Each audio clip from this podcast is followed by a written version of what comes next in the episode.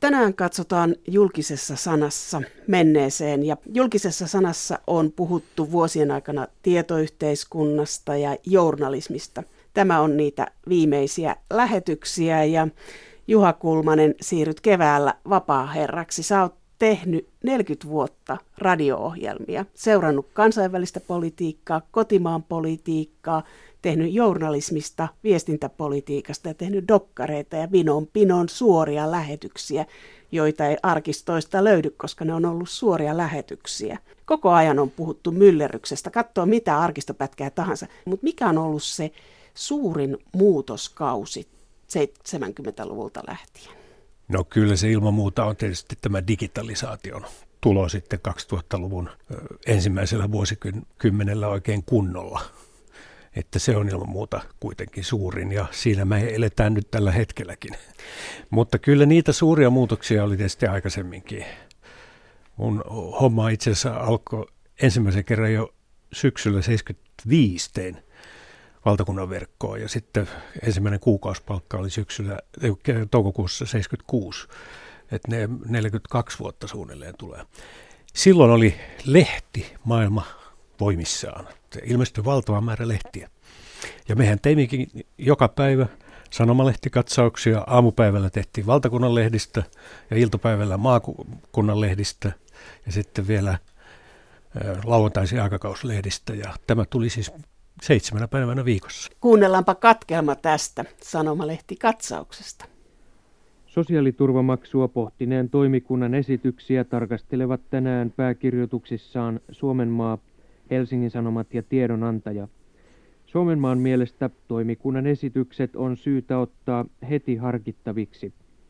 Eilen jätti mietintönsä sosiaaliministeri Olavi Martikaiselle – niin sanottu sosiaaliturvamaksutoimikunta, jonka tehtävänä oli selvittää, miten voitaisiin sosiaaliturvajärjestelmäämme, jota koskevat maksut peritään palkkojen perusteella, muuttaa siten, että maksuperusteena käytettäisiin liikevaihtoa tai tuotannon arvoa.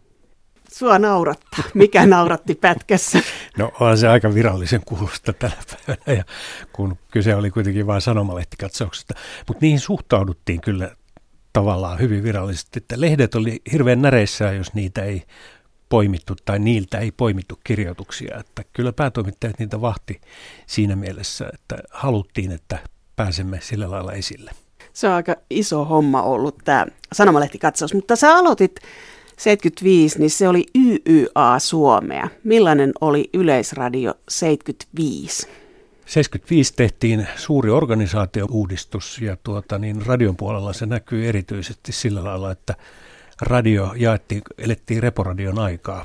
Pääjohtajana oli Erkki Raatikainen, silloin oli niin sanottu normalisointikausi, mutta radiossa se näkyy niin, että radio jättiin kahtia. Jouni Mykkänen rupesi johtamaan Radio Ykköstä, kokoomustaustainen johtaja ja Keijo Savolainen SKDL-taustainen johtaja Radio Kakkosta. Eli se oli poliittisesti jaettu radio, vasemmisto-oikeisto akselilla. Tavallaan kyllä joo. Mutta mä aloitin sitten 76 tässä Niilo Ihamäen johtamassa politiikan toimituksessa. Se kuuluu Radio kakkoseen, mutta ei siinä kyllä politiikka sillä tavalla näkynyt, että se painostettiin, että te, tehkää vasemmistolaisia ohjelmia, ei todellakaan, eikä missään muuallakaan. Se nyt oli vain tällainen hallinnollinen rakenne. Mä etsin näitä poliitikkojen haastatteluja arkistosta, niin niitä oli aika vähän. Onko ne hävitetty tai mitä näille on tapahtunut? Siihen aikaan nauhoista oli kova pula. Vielä niin 70-luvulla? Oli ja 80-luvulla ja, ja nimenomaan arkistossa ei tila riittänyt, kun, kun nauhoja tuli niin paljon. Niin tota, niin yksinkertaisesti käytettiin uudelleen samat nauhat. Niitä ei vaan löydy politiikan, se on tavallaan sääli, koska uutisohjelmia löytyy enemmän, mutta sitten tämmöisiä just pit, pitkiä taustoittavia politiikan juttuja, joita me teimme, niin niitä ei juurikaan löydy.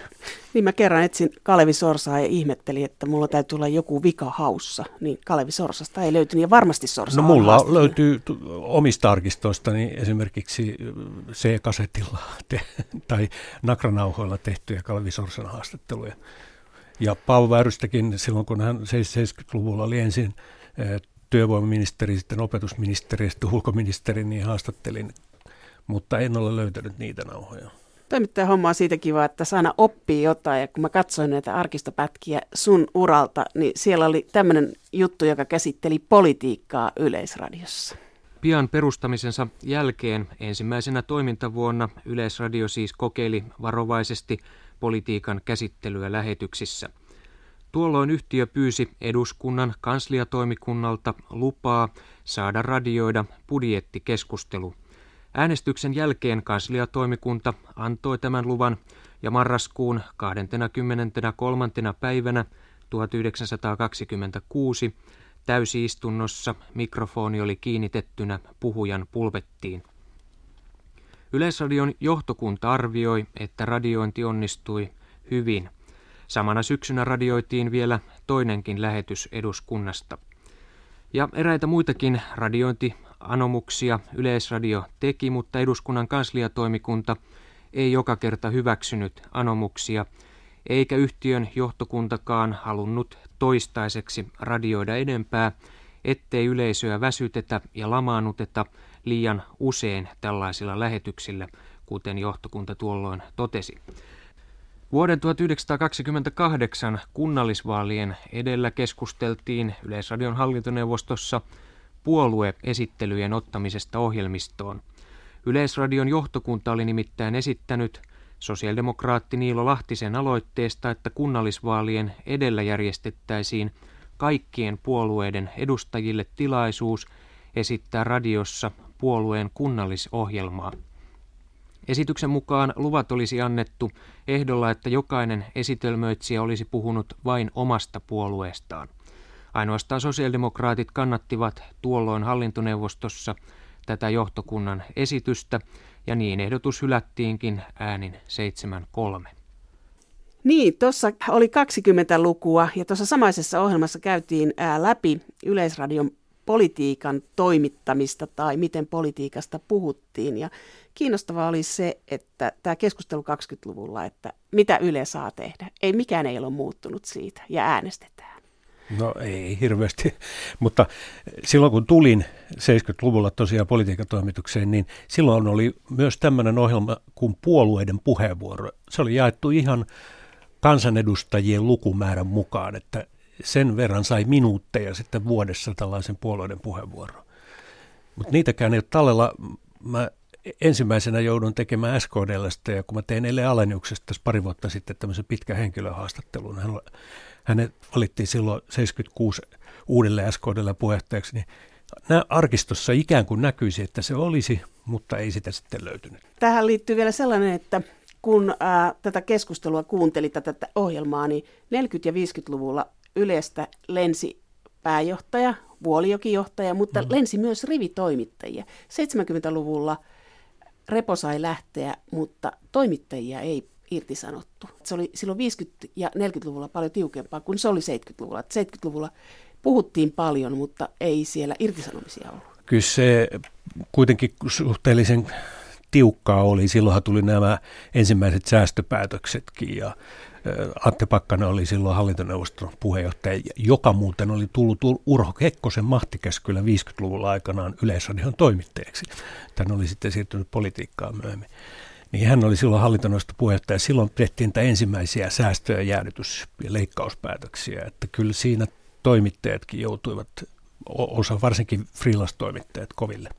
Oli freelance-lakkoa ja muuta. Kun e, sä teit tätä sanomalehti-katsausta ja puoluelehdet oli voimissaan 70-luvulla ja vielä 80-luvulla, niin näkyykö se siinä keskustelussa, miten Ylestä keskusteltiin, tai vaikuttiko se Ylen to- toimituspolitiikkaan?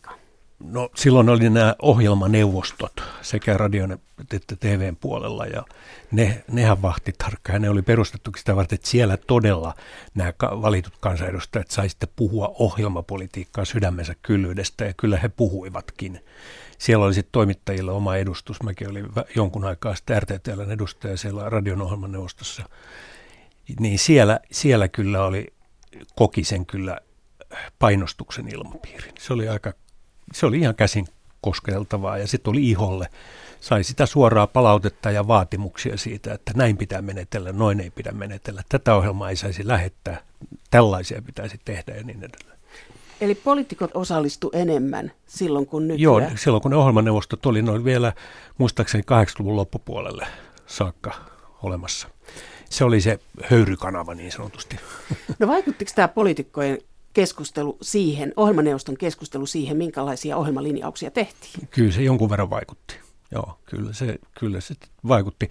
Siis sitten tietysti hallintoneuvoston oli se, joka varsinaisesti sitten isot linjaukset teki, mutta äh, sanotaan, että epäsuoraa vaikutusta kyllä oli.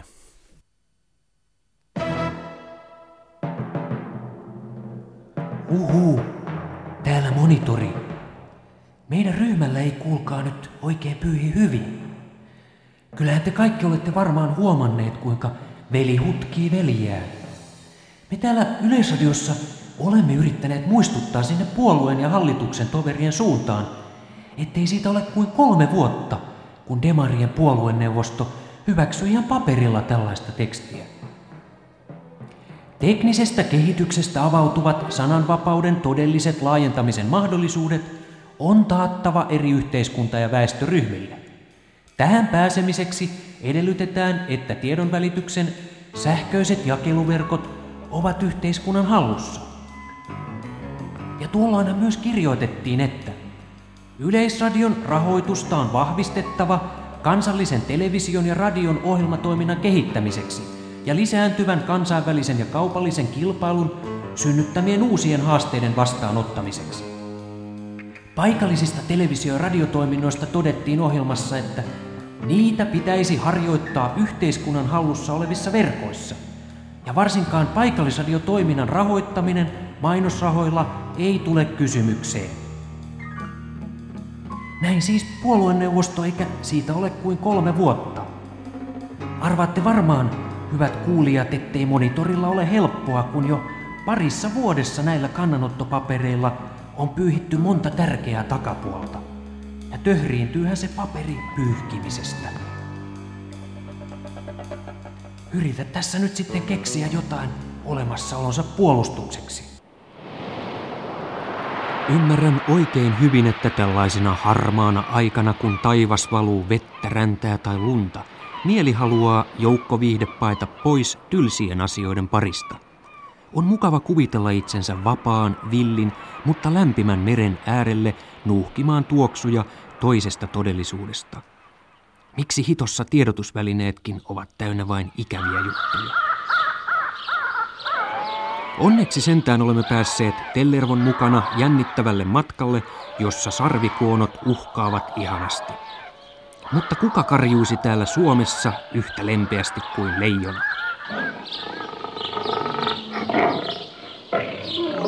Kun tullaan sitten tälle periaatteellisemmalle alueelle, näissä asioissa hallitus ei ole kyennyt e- etenemään. Ei valtiosäännön uudistamisessa, ei keskushallinnon kehittämisessä, ei väliportaan hallinnon uudistamisessa. Kuusi vuotta sitten, kun Kalevi Sorsa ei ollut pääministeri, hän lempeästi karjahteli Koiviston hallitukselle asioista, jotka ovat yhä levällään. Niin ne ajan demarit muuttuvat. Tänään hän pääministeri Sorsa karjahtelee Yleisradiolla. Idyllimme on särkymäisillään, mutta takselliin panemme toivomme. Mistä tässä oli kysymys? Muista. Ne oli varmaan niitä julkisuuden valtakunta nimellä tehtyjä tämmöisiä vähän, sanotaan kieli, pikkusen kieliposkella tehtyjä viestintäpoliittisia radiokolumneja, jossa käytettiin vähän äänitehosteitakin. Niillä oli kiva leikkiä välillä. Nykyään niitä käytetään ehkä vähemmän. Mutta t- näissä pätkissä on sellainen piirre, että, tai näissä ohjelmissa kun kuuntelin, että aika yllättävän raisua tekstiä poliitikkoja kohtaan ja erityisesti demareita ja Kalevisorsaa kohtaan. Siellä oli muitakin pätkiä. Ilmeisesti tämä oli infokratia-keskustelun aikaa. Joo, se oli sitä info, kun Kalevisorsa oli käyttänyt tämän kuuluisan infokratia-puheensa, jossa hän syytti mediaa yhteiskunnan tilasta siinä mielessä, että se johtaa niin kuin tavallaan ajatukset ja huomiot väärin paikkoihin. Mauno Koivistohan oli aikaisemmin puhunut tästä sopuli-ilmiöstä ja sitten Mauno Koiviston ja Yleisradion välillä hän sukeutui myös tämä kiista tästä, kuinka presidentin puheita voi jälkeen käyttää, siterata. Mutta tuliko näistä ohjelmista mitään sanomista? Koska niissä aika reippaasti ruodittiin. No, en mä saanut poliitikoilta. Kyllä, kyllä se oli nyt 80-luvun loppupuolta, nyt 80-luvun loppupuolta jo, niin silloin yhteiskunta kyllä oli jo avautunut. Että voi sanoa näin, että elettiin jo aika normaali demokratian aikaa ja se, se kyllä sitten tuntui jo yleisradiossakin sillä lailla, että pystyi reippaammin sanoa. Kyllä mä 70-luvun politiikan ohjelmissakin käytin äänitehosteita ja tein vähän samantyyppistä välillä, mutta se ei silloin ollut vielä sanotaan sopivaa. 80-luku oli aikakausi, joka muutti aika paljon. Niin, silloin keskustelu avautui koko yhteiskunnassa, voi sanoa, että, että se on, myös Yleisradio oli mukana siinä. Me tehtiin kyllä monenlaista. Julkisivun takaa oli, ja sitten Hannu Kariston kanssa teimme Haista Kukkanen, joka oli asiaviideohjelma, jolla oli suuri yleisö. Siinäkin vähän kieliposkella käsiteltiin aika vaikeitakin tabuasioita. Kuunnellaanpa sitten vielä toinen. Jo viime viikolla esitetty aforismi on tällä viikolla ajankohtainen seuraavanlaisessa muodossa. Onko sellainen pääministeri riippumaton, josta lehdistö on ratkaisuissaan riippuvainen? Siis onko sellainen pääministeri riippumaton, josta lehdistö on ratkaisuissaan riippuvainen?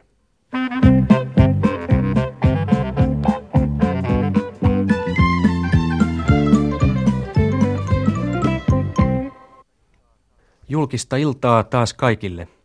Mitä muuten itse asiassa julkisuus on? Sitä voi miettiä, kun usein sanotaan, että julkisuudessa on puhuttu, julkisuudessa on vedottu ja niin päin pois. Nimittäin julkisuuskäsitehän on muuttunut tavattomasti ihan sanotaan 15 vuodessa. Vielä 70-luvun puolivälissä esimerkiksi, kun täällä radion ykkösverkossa silloisessa yleisohjelmassa puhui asioista, niin pystyy hyvällä syyllä sanomaan, että ne olivat erittäin julkisia asioita. Mutta tänä päivänä tämä radion ykkösverkko on jo julkisuuden eräänlaista periferiaa. Tuliko ykkösverkosta todella 80-luvulla, tämä on tehty vuonna 85, periferiaa? Tämän, tämän julkisuuden valtakunta-jutun idea oli vähän tuota, niin kuin kärjestää. Siis kyllä vie, mä sanoisin näin, että tuohon 80-luvun loppuun saakka Yleisradion molemmat radiokanavat, koska kilpailua ei kuitenkaan de facto ollut niin paljon, niin kyllä ne oli ihan – sitä mainstreamia, että kyllä niillä oli paljon kuuntelijoita, mutta kakkosverkolla eli rinnakkaisohjelmalla tietysti huomattavasti enemmän. Ja me tehtiin sinne monia monia produktioita ja siellä oli miljoona yleisöjä silloin. Miljoona yleisöjä? Parhaat mittaukset muistaakseni saatiin viikonloppuradiosta lauantai se oli tämä 2,5 miljoonaa kuuntelijaa. Ja huomenta Suomi aamuohjelma, jota tehtiin, niin kyllä silläkin oli miljoona yleisöt ihan kipeästi. Sellaisenhan ei pääse nykyään kuin äh, presidentin linnankutsut. Joo, sillä tavalla media on pirstoutunut ja radio onkin on tullut niin tavattomasti tarjontaa, että kyllä radio, kaupallisia radioasemia on sen vuoden 2005 jälkeen tullut kuin sieniä sateella ja ne on sitten ketjuuntuneita ja nehän on nykyään jo osa näitä kansainvälisiä suuryrityksiä enimmäkseen. No te olitte julkiksi, näkyykö se missään? ehkä jos julkiksen mittarina pitää sitä, että naisten lehdet pyytää haastatteluja, niin sit siinä tapauksessa kyllä jo vähän. Et teitä, teitä seurattiin toisella Joo, tavalla. Mutta kyllä radiotoimittajien naamat on ollut aina vieraita, koska siis me, meitähän ei tota niin, samalla tavalla kuvattu. Nykyään netissä on kaikkien radiotoimittajienkin naamat jo näkyvillä. No sitten tuli 81 tuli MTVn uutiset. Miten se vaikutti yleiseen keskusteluun tai vaikuttiko se tekotapaan, miten uutisia tehtiin? Sä oot täältä radion puolta ja pitkien ohjelmien puolta, mutta sä oot journalismia seurannut, niin mitä tapahtui? Joo, tehtiin useampiakin uutistutkimuksia, jossa olin itsekin mukana tiedotustutkimuslehden kautta, jota olin toimittamassa monta vuotta, niin siinä vertailtiin uutisia. Kyllä, kyllä Maikkarin uutiset toi selvästi niin kuin, kilpailua ja siinä mielessä se oli hyväksi, että se perustettiin, vaikka itsekin olin aluksi hyvin, ehkä vastaan voi sanoa, se oli sen ajan ideologia. Miksi sä vastustit sitä? Ehkä, sitä, ehkä se ajattelu oli sellainen, että tämä kaupallisuus hiipuu tai hivuttautuu vähitellen tänne mediamarkkinoille ja se muuttaa kokonaan. Sitten myöhemmin, kun 2008 90 olin tuolla julkisen sanan neuvostossa kolmen vuoden kauden, niin, niin huomasin, että se oli eniten päätöksiä ja rajavetoja aiheuttava kysymys oli tämä kaupallisuuden ja journalismin välinen rajaveto. Ja niin se on taitaa olla edelleenkin. Eli kyllä se sitä tekee. Hivuttautuu koko ajan sinne lähemmäksi journalismin ydintä. Paljon suurempi vaikutus oli Radio Cityllä. Mitä tapahtui radion tekemiselle, kun Radio City tuli? No kyllähän sinne fokus aika paljon siirtyi, että niin kuin he, heitä tai niitä ruvettiin Tampereella 957, Turussa oli omansa ja sitten Helsingissä tosiaan Radio City, niin varsinkin tämä Helsingin paikallisradio skene, niin kuin sanotaan, kyllä se saa aika lailla huomiota. Ne oli nuoria tekijöitä ja osa siirtyi Yleisradiostakin ja, ja ne pääsi kokeilemaan silloin kahden ensimmäisen vuoden aikana ehkä tai kolmen vuoden aikana aika mielenkiintoisiakin projekteja. Kyllä mekin siis tehtiin niitä täällä Ylessä. Radiomafiahan oli reaktio siihen, että... Kyllä, se oli sitten pysyvä. Sitten kun päätettiin 90 kokonaan kanavauudistuksesta, niin sehän muutti kokonaan Ylen ykkönen jatkoi sitä tavallaan vanhaa yleisohjelmaperintöä ja sitten Radio Suomi ikään kuin tuota, rinnakkaisohjelman ja sitten Radio Mafia osittain myöskin ja Rockradion perintöä ja siitä tuli kokonaan oma kanava. Se muutti sitten maisemaa paljon. No sä teit tällaisia julkisuuden valtakuntaa ja tällaisia ohjelmia, niin annettiinko nuoremmille tekijöille vapaat kädet?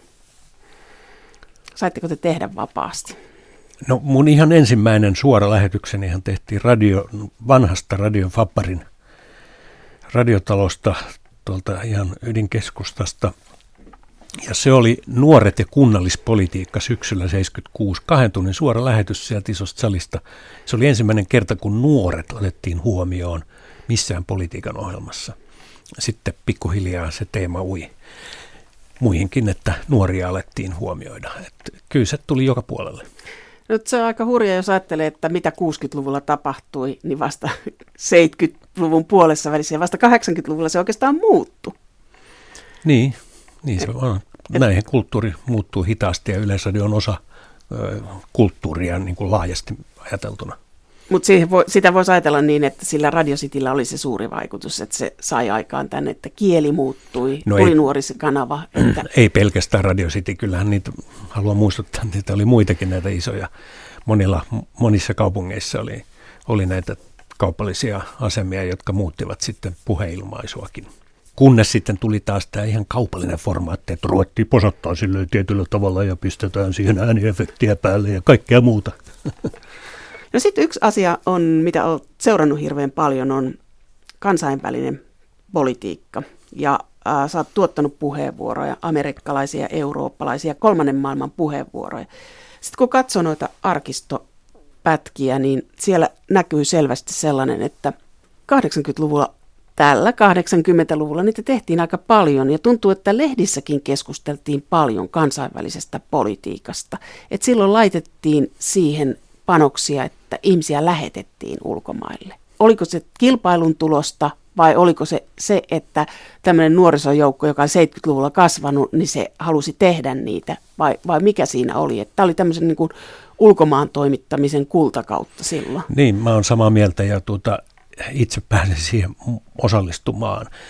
Se johtui siitä, että resurssit kuitenkin olivat aika hyvät ja sitten niin kuin sanoin, että laveamminkin yhteiskunnassa avauduttiin, haluttiin niin kuin nähdä mitä muualla tapahtui. Ja ehkä se kol- kolmannen maailman tai kehitysmaista puhuminen, joka alkoi 60-luvulla, niin se tosiaan vasta realisoitu sitten Yleisradiossa sitten 80-luvulla, kun se 70-luvun normalisointikausi oli ohi. Mäkin pääsin matkustaa, se alkoi se matkustusputki heti vuonna 80 80-81 oli mulla eka ulkomaanmatka ja sitten mä matkustin tosiaan todella laveasti kaikilla ma- mantereilla, paitsi Aust- Australialla lukuun ottamatta. Et paikan päälle mentiin ja sitä pidettiin tärkeänä, että sinne mentiin. Kyllä ja sitten saatiin olla aika pitkään, että ei ollut semmoinen hoppu ja hosuminen kuin tänä päivänä, että mennään piipattamaan ja tota, saman tien raportoidaan kolmeen eri välineeseen. Mutta sehän tarkoitti sitä, että se oli taloudellisesti medialle se, todella iso.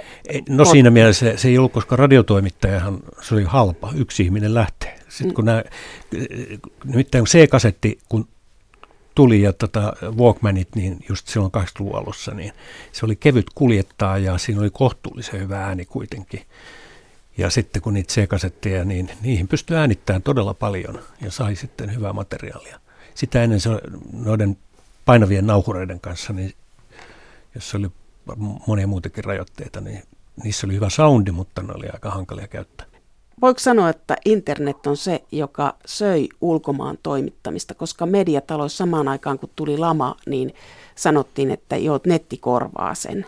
Ja se teki aika isoa jälkeä monissa paikoissa ulkomaan toimittamiselle, ja se ei ole pelkästään suomalainen ilmiö. Joo, mutta sehän tapahtui sitten vasta 2000-luvun ensimmäisellä vuosikymmenellä, kun netti oli tullut oikein laveaksi. Siinä 90-luku oli sitten taas, jos 80-luku oli tämmöistä koko maailmalle avautumista jo, niin 90-luku oli sitten tämä Euroopan löytäminen, kun oli Berliinin muuri murtunut 80-luvun lopulla, niin sitten, ja sitten 90-luvun alussa vielä Neuvostoliitto hajosi, niin siinä, ja Suomi rupesi miettimään EU-hun menemistä. Mäkin olin 89 jo semmoisella kurssilla, me kierrettiin kaikki nämä keskeiset eurooppalaiset paikat, ja sen jälkeen mä reissasin Brysselissä kyllä koko 90-luvun, voi sanoa, todella paljon, ja, ja myös muissa EU keskuksissa. No miten EU-politiikka vaikutti mediaan Suomessa?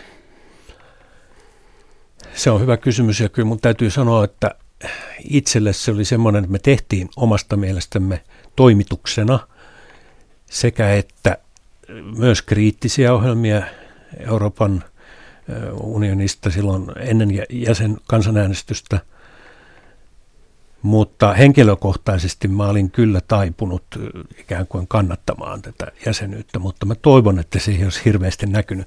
Mä tiedän, että Tuomo Mörä Helsingin yliopistossa teki tutkimuksia, jossa todettiin, että media oli kallellaan EU-jäsenyyteen päin. Ja kyllä se varmaan näin isossa kuvassa on ja Helsingin Sanomat suoraan kannatti no, sitä. Joo, se, se tietysti, ihan, se ihan tietysti näkyy ehkä kaikkein selvimmin siinä. Yleisradiossa oltiin kuitenkin jollakin lailla. Mehän voitettiin yksi kaba, kun tuota, jossa mä olin ihan keskeisesti, kun äh, nämä isot Hesari ja Suomen Kuvalehti ja muut rupes, ei, ei Suomen Kuvalehti tuli meidän kanssa sama rintama. Ne halusivat, että siitä olisi sanottu Euroopan liitto, ei Euro, Euroopan unioni. Ja yle, yleensä niin uutistoimituskin rupesi hetkeksi käyttää tätä Euroopan liittoa. Me pistettiin sitten kaikki meidän ohjelmiin koko Euroopan unioni ja Suomen Kuvalehtikin tukista ja sitten oli jotain muita julkaisuja.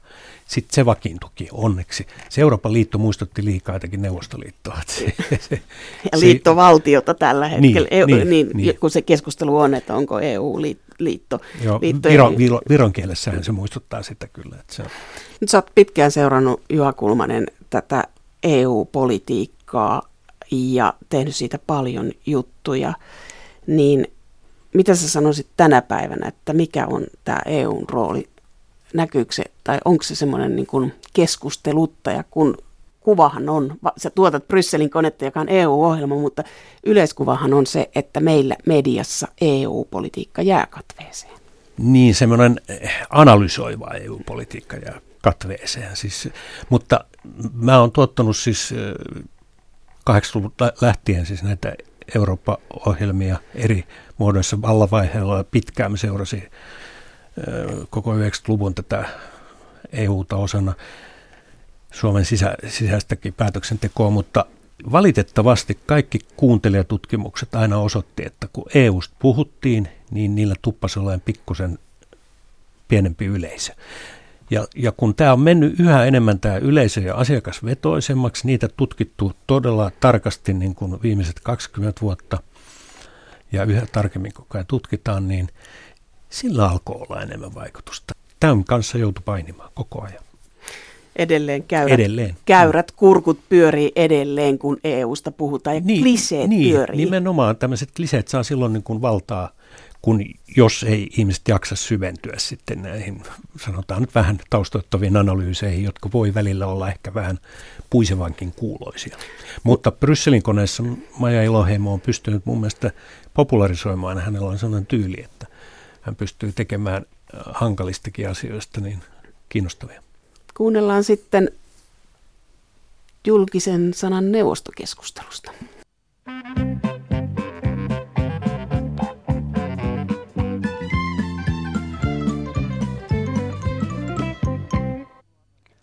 Tervetuloa tällä erää viimeisen kerran julkisuuden valtakuntalähetyksen pariin. Koska talvi on tullut, on toisten leikkien aika. Talven pysyvyydestähän ei voi enää erehtyä, sillä tavallisesti asioista hyvin perillä olevat lähteet kertovat, että perämeri jäätyy ja jäänmurtajilla lakkoillaan. Entä mitä muuta nämä lähteet paljastavat? Sen, että julkisen sanan neuvosto on antanut huomautuksen kahdelle kaapelitelevisioyhtiölle, Helsinki TVlle ja Tampereen Tietoverkko Oylle, siitä, että nämä ovat ajaneet mainosfilmejä ikään kuin varsinaisina ohjelmina. Julkisen sanan neuvoston mielestä katsojan pitää aina tietää, onko kyseessä mainos vai journalistinen ohjelma. Kantelun oli tehnyt kuluttaja-asiamies. Edelleen nämä lähteet kertovat, että liikenneministeriö on antanut vakavan huomautuksen Radio Citylle sen lähettämästä uusnatsismia ja siitoinismia koskettelevasta ohjelmasta. Jopa toimiluvan peruuttamista on harkittu. Ilmiannon tässä tapauksessa oli tehnyt Neuvostoliiton Suomen suurlähetystö. Vaikka siis maassamme puhaltelevatkin ainutlaatuisen vapaat viestinnän tuulet, on viranomaisilla selvästi tarvetta muistuttaa, että konsulit valvovat. Tässä oli mielenkiintoista tässä jutussa. Tämä oli tämä, mistä puhuttiinkin, että julkisen sanan neuvosto, että mikään ei ole muuttunut, että mainosten sijoittelusta keskusteltiin ja siinä oli Radio City sitten oli myöskin tällaisten ääriliikkeiden käsittelyn kohdalla julkisen sanan neuvostossa. Joo, mä jotenkin muistan sen jutun, että siellä oli Pekka Siitoin taisi olla haastateltavana ja kantelijan lähde, niin kertoi tietysti aika paljon, että se oli Neuvostoliiton lähetystöstä tehty aloite, että silloin vielä asetelmat oli ton tyyppisiä, mutta sinänsä tietenkin uusi natsismi, josta nyt tänä päivänä taas puhutaan paljon, niin se on semmoinen aihe, jota journalistit joutuu vakavasti miettimään, kuinka paljon siitä puhumme, jos nostamme koko ajan niitä aiheita esille, niin sitten nostaako se sitten taas tämän ääriliikkeen kannatusta. Jos taas niistä ei mitään puhuta, ollaan hiljaa, niin muhiiko sitten tuolle ja onko se demokratiassa ylipäänsä suotavaa, että voidaan vaieta jostain asiasta. Ruotsissa on tavallaan sitä yritetty. Mutta tämä on vaikea kysymys ja Trumphan on kehittänyt nerokkaan menetelmän sillä, että hän viittailee koko ajan härskisti, niin hän pitää itsensä framilla sitä kautta koko ajan ja saa, saa niin kuin kaiken maailman roskajutuillekin niin kuin huomiota. Jos Pekka Siitoin olisi tässä ajassa, niin häntä ei olisi voinut vaieta. Mutta oliko tässä sellainen tilanne, että... Kyllä medi- Pekka Siitoin sai aika paljon julkisuutta kyllä silloin 70-luvulla mun mielestä, tai 80-luvulla. Mutta se kuitenkin hyytyi tämä homma. Hyytyi omaa mahdottomuuteensa ja sisäisiin erimielisyyksiin ja siitoimen persoonaankin. Mutta tämä todellakin, että tämä oli minusta häkellyttävää, että Neuvostoliiton lähetystöstä tehdään kantelu. 80-luvun lopulla, varsinkin kun elettiin jo Gorbachevin ja Perestroikan aikaa, niin siellä näytti olevan vielä tästä vanhanaikaista ideologista taisteluhenkeä. Niin Nythän on tavallaan ihan äh, jotenkin paradoksaalista, että taas niin kuin Putinin aikana Venäjä on rahoittanut äh, näitä äärioikeistolaisia liikkeitä ja ehdokkaita ympäri Eurooppaa. Sä sanoit tuossa alussa, että yksi suuri muutos oli digitaalisuus jos lähdetään vielä purkaan tätä informaatio sodan käyntiä, niin te annoitte tietyn määritelmän sille, mutta miten, milloin sitä käydään ja, ja, ja miksi sitä käydään? Puhutaan informaatiooperaatioista, jo, joissa on mukana informaatiosodankäyntiä ja jotkut määrittelevät informaatiooperaatiot ja informaatiosodankäynnin niin, että sitä käydään jatkuvasti. Sen intensiteetti vaihtelee, eli, eli nyt tietysti – se on aivan hektisimmillään. Se näkyy medioissa ja monissa, monissa muissa, mutta... Siis hetkinen, käykö mediakin informaatiosotaa? Mm. Siis niin kuin, jos, jos mediassa on sisältöjä sodasta ja jos sotaan liittyvistä asioista, niin onko silloin media informaatio osan soda, sodan osapuoli? No näin voidaan ajatella, että media, media on myös yksi informaatiosodankäynnin väline, tahtoipa se sitä tai ei. Eli se ottaa osaa tämän informaation siirtämiseen ja tiettyjen mielikuvien luomiseen.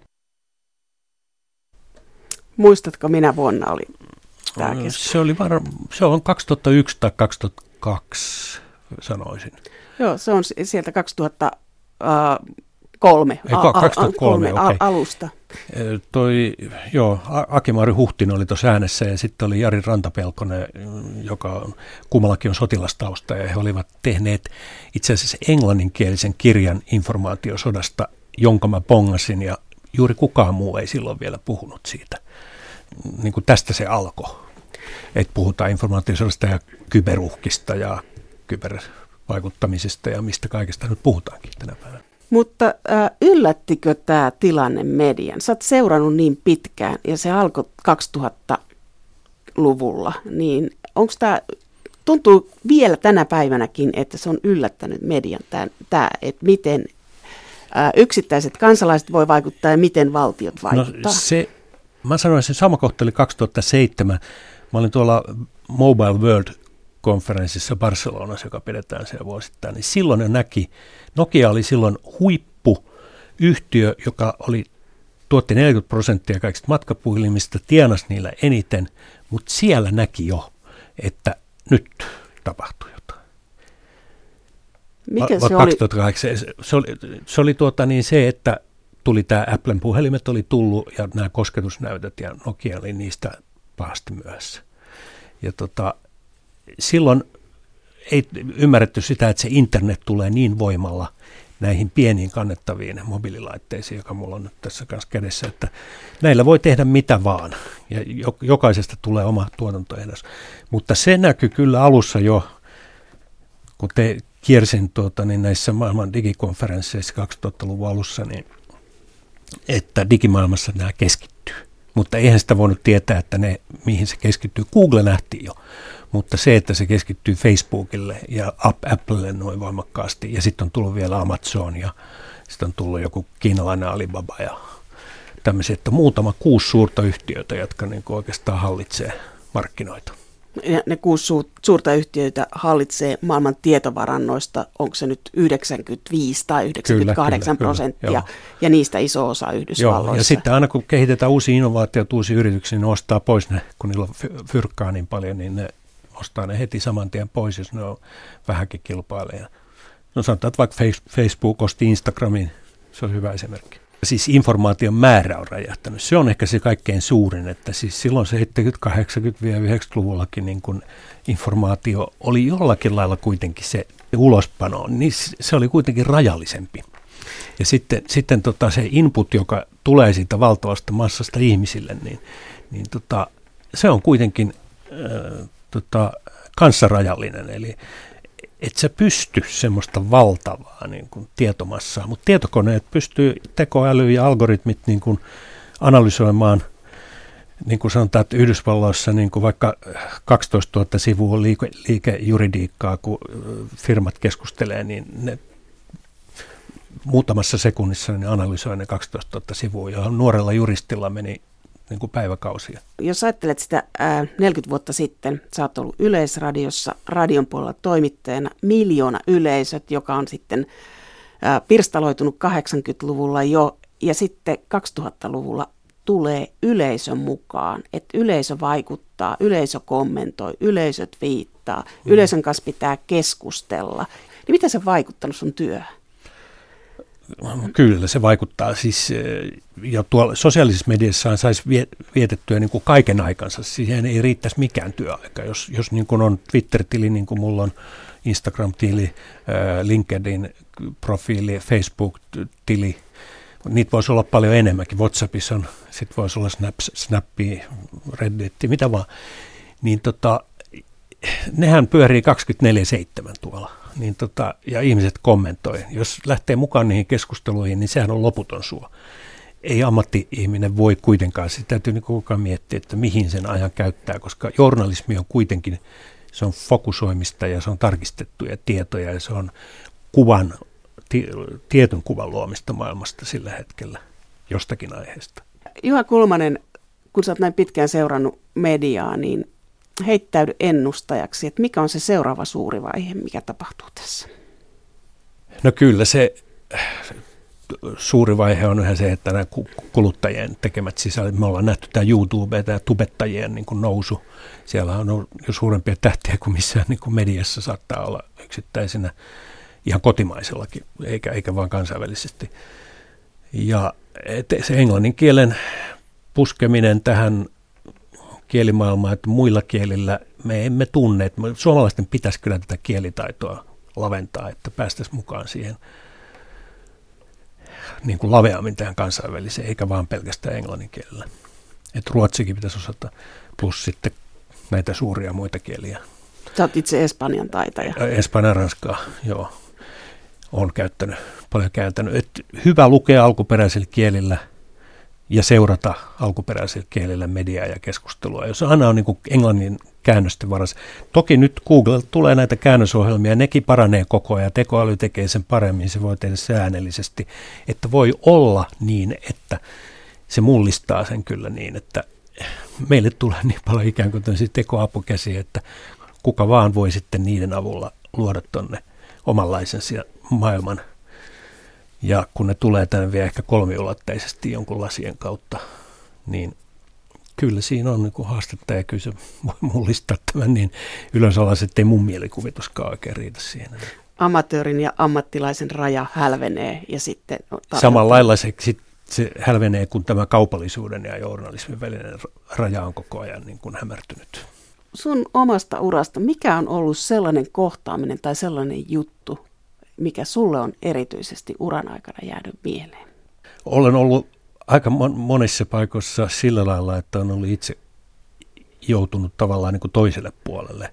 Sanotaan, että silloin kun vedin eh, kolmiviikkoisen lakon 88 Yleisradiossa RTTLn puheenjohtajana, jolloin olet itse tekijä ja haastateltava – niin siinä näkee toisen puolen. Samoin sitten julkisen sanan neuvostossa, kun tehtiin näitä vaikeita päätöksiä, oli, oli se ensimmäinen tämä eduskunnan seksuaalinen häirintä juttu ja sitten oli tämä äh, niin sanottu lautakasa juttu. Kummassakin oltiin yhtä lailla niin kuin Framilla, että se on, se on to- toimittajille terveellistä nähdä, että miltä tuntuu olla siinä puolella, kun on nämä mikrofonit nenä alla ja niitä on lukuisia tavallaan poliitikoille voisi antaa, kun on pitkään poliitikkojen kanssa tehnyt työtä, niin sen ohjesäännön, että jos haluat, että sinusta tehdään vain myönteistä julkisuutta, niin älä sitten mene siihen, että annat julkaista itsestäsi hyvin henkilökohtaisia juttuja kodistasi ja perheestäsi ja monista muista asioistasi. Sitten kun tulee joku negatiivinen kohta, niin se julkaisukynnys on silloin aika matalalla. Mulla on sellainen kuva, että poliitikot ja vaikuttajat on tämän opin jollain tavalla oppineet, koska yhä useammin törmää siihen, että rajataan, että ei sanota mitään perheestä, ei kodista. Että se on ihan tietoinen valinta. Se on myöskin tämän nettikiusaamisen takia, häiriköinnin joo, takia. Joo, tämän vihapuheen takia. To, joo, näin on. Se on varmasti nyt, ja nämä nuoremman puolen poliitikot osaa sen ehkä paremmin, että ei, ei tulla kertomaan, että miten on itse rakentanut tämän talon. Mitä sä antaisit toimittajille neuvoksi? Toimittajia on hyvä olla laaja-alaisia osaajia. Pitää hallita nyt nämä tekniikan välineet, mitä sinäkin tässä käytät, että pystyy itse tekemään. Ja sitten pitää olla monipuolinen. Mäkin tämän kulttuuriohjelmista, politiikan ohjelmia, kansainvälisiä ohjelmia, dokumentteihin su- ja paljon suoria lähetyksiä. No se on radio, mutta nykyään pitää kuvan kanssa pelata hirveästi, että kuvan käsittely on hyvä osata ihan perusteista. Laitteiden käyttö plus sivistys, sivistys, sivistys.